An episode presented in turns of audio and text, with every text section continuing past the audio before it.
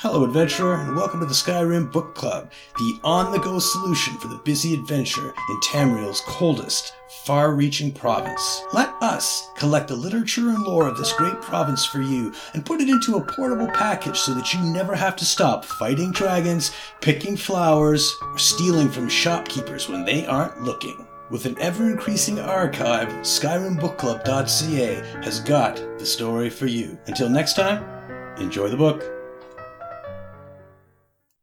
The Prowler's Log.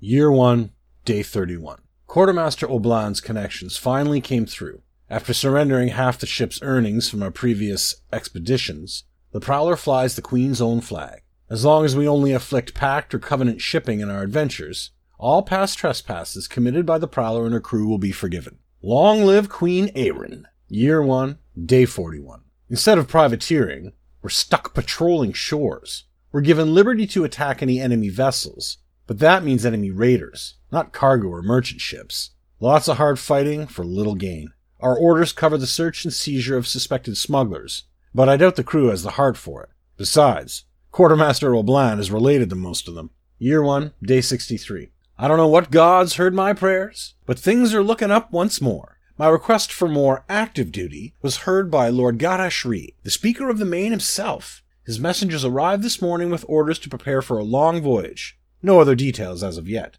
Year 1, Day 65. Well, I suppose I got what I asked for. The Prowler, a swift raiding vessel, is to be loaded down with supplies and baggage for a Dominion expedition to Khenarthi's Roost. While the sea lanes around the island are likely to be filled with enemy shipping, we'll be part of the transport fleet. Morale is very low. At least the weather looks good.